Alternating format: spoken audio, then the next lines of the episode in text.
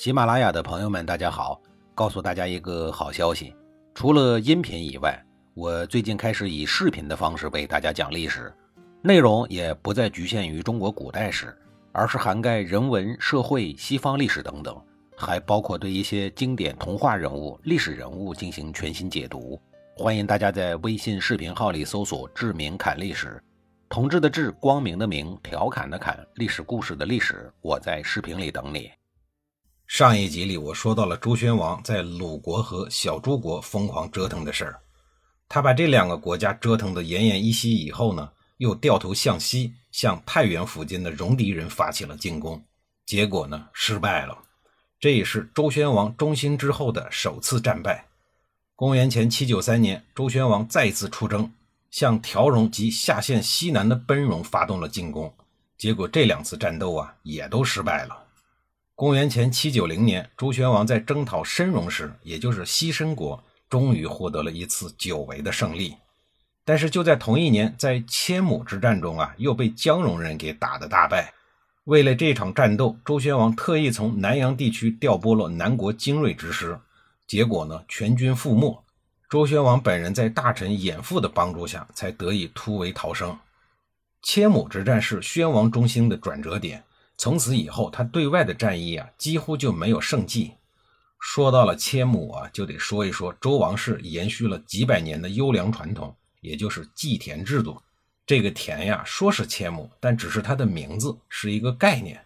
它的实际面积啊，应该远远超过一千亩，而且属于高产的优质良田，有国有农场的属性。它的位置啊，就在王室的周边地区。我们都知道啊，那个时代农业技术很不发达。很多时候都是靠天吃饭，这种情况下呀，就更得是农民们精心劳作，国家高度的重视，大力扶持，众人合力才有丰收的可能。因此啊，周朝的历任天子每年的春耕时节都要举行象征性的祭田仪式，通过天子身体力行的祭田仪式来宣传国家对农业生产的重视。再说了，周朝还是农业立国，他们的祖先机器就是大名鼎鼎的农神。这就更得重视了，这相当于祭祀祖先呀。周朝的祭田仪式和现代社会的植树节呀有相似的地方。每年的三月十二号，举国上下各层级的领导们都会参与植树节的活动。其实呢，也就是一个仪式。最初的目的充满了善意，就是为了体现国家领导们对于绿色环保事业的重视，号召全国人民积极参与环保活动。但是多年形式化的植树节之后，好像树啊并没有增加多少，反而出现了年年植树不见树，不知树木去何处的怪现象。周朝一开始，天子是真的下地干活，犁地播种，亲手参与农业的生产。但事情经过两百多年的演化之后呢，也就慢慢的形式化了。到了周宣王上台以后，他对于任何形式化的守旧仪式都非常的反感，所以他宣布周王室以后不再进行祭田仪式。那这执行了两百多年的优良传统，说停止就停止了，肯定有一大堆人出来反对才是正常现象啊！这不，有一个叫郭文公的大臣对这事儿啊就表示了痛心疾首，他语重心长地对轻视传统文化的周宣王说：“不行啊，百姓的头等大事就是农业，祭天的贡品靠农业提供，民众的繁衍靠它生养，财物的增长靠它产出，强大的国力呢也得靠它维持。”您现在想继承祖先的工业，却又不重视农业生产，这怎么能行呢？您听一听，这郭文公说的还是很在理吧？要知道，那个年代的经济形势和现在可是没有办法相提并论的。现代社会，光学校里所设置的专业就得有几十种，还不包括各类自学成才的民间高手，以及那些被生活所迫，主动把自己逼得满身才华的屌丝们。所以在农耕文明时代。农业生产就是一切民生活动、经济活动、战争活动的基础。其实到现在呀，咱们国家也很重视农业，要不然还设置十八亿亩耕地的红线干嘛呀？中国的历朝历代，只要不重视农业，国之根基就要动摇。周朝的祭田仪式虽然有些形式化、有些务虚，但是背后所蕴含的意义却是非常重大的。现在周宣王公开的放弃祭田仪式，遭到大臣们的强烈反对，也就不奇怪了。然而上台伊始，周宣王每天忙得脚打后脑勺，有很多更重要、更实质的事情要去做，哪有多余的精力在祭田这种务虚的仪式上折腾呢？因此啊，面对郭文公等人的进谏，他根本就听不进去。国语对这事做了记载：王不听，三十九年战于千亩，王师败绩于姜氏之戎。听见了吧？后人认为，就是因为周宣王上任之初不祭千亩，导致了三十九年以后千亩之战的失利。不祭田成了关乎天下兴亡的大事儿了。当然啊，这只是后人的推断，天下兴亡与不祭田之间的关系没那么直接，顶多算间接。我打个比方说。现在我们国家废除了植树节，然后国家就开始全面的荒漠化了吗？环境问题就一泻千里了吗？肯定不至于呀。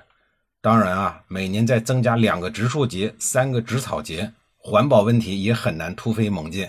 这个植树节的存在与否啊，主要是为了定期唤醒公众对环境保护重要性的认识。保护环境真正要做的事儿，是长期坚持不懈的实际行动。环境的好与坏与植树节的存废不能产生什么决定性的影响。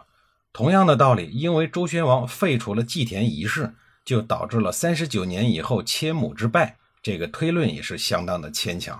对农业的重视与否，更多的体现在其他日常的辅助措施，而不是祭田仪式的本身。周宣王如果真的不重视农业，甚至放弃了农业生产，在缺乏国际贸易和其他支柱性产业的强力支撑下，其后果将是更加致命的，周人的政权都有可能就此垮台，而不是区区的千亩之败。所以说，周宣王不计千亩，既不能说明他不重视农业，也不能说明千亩之战的失败和祭田仪式有必然的因果关系。儒家的学者们往往都是保守派，对于祖宗们定下的礼仪制度等之类的事情看得很神圣，根本不允许丝毫的变革。在历史上，保守儒家学者对任何变革者都往往严苛以待，动辄得咎。即便是一件微小的小事，也常常会被他们放大到无以复加的地步。以此而言，周宣王的不基于千亩是改变了惩罚，违背了祖宗之制，那简直就是大逆不道，罪该万死啊！周宣王千亩之战全军覆灭之后，最直接的后果就是国家没有了军队。在那个烽火连天的乱世，国家没有了军队，分分钟就会被各路如狼似虎般的势力集团撕成了碎片，渣子都剩不下。再说战败的周宣王，他从战场逃回了国都，心里头那叫一个急呀！为了尽快的补充战争兵员以及战备物资，周宣王准备在太原地区进行全面的人口普查。中山府立刻提出了不同意见，他认为啊，人口不用普查就能够知道数量。因为司民负责登记生死，司商负责赐族授信，司领负责人口的迁入迁出。这人口的数量，您周天子通过询问百官就可以知道了。刻意的劳民伤财去普查，就会暴露王室兵源物资的短缺的现象，还反映出国家行政管理的低效。然而，实际上周王朝在经济发展所引发的社会结构急剧的变化之中，原有的行政管理几乎已经无法继续运转了。周宣王已经意识到，所谓的井田制正在瓦解，原有的人口推算方式早已经失去了作用，唯有直接的人口普查，才能把隐藏在原有统计数字背后的私田人口与奴隶人口彻底的纳入统计口径。因此，周宣王坚定的、直接的亲自参与了人口普查工作。这样一来呀，国家的中间管理层就被摆在了一个尴尬的位置。他们到底是继续工作呀，还是停止工作呀？这实在是太尴尬了啊！可以这么说，国家的行政管理机构就此崩解了。说起井田制呀，还得再说几句千亩田的事儿。周宣王不计千亩，只是说他不去搞这种仪式化的事儿了。但是对于那些耕种的优质良田，他可没有舍得抛荒扔掉，而是进行了一系列的改革。他先将这些国有土地进行私有化。私有化不是说无偿赠送啊，否则如此大规模的国有资产瞬间流失，就如同人体迅速失血，立刻就会让周王室病入膏肓，四肢动弹不得。即便到了现代社会，官员们因为个人原因导致国有资产流失，也是一项重大的过错，进不进监狱不知道，头上的帽子肯定是要丢的。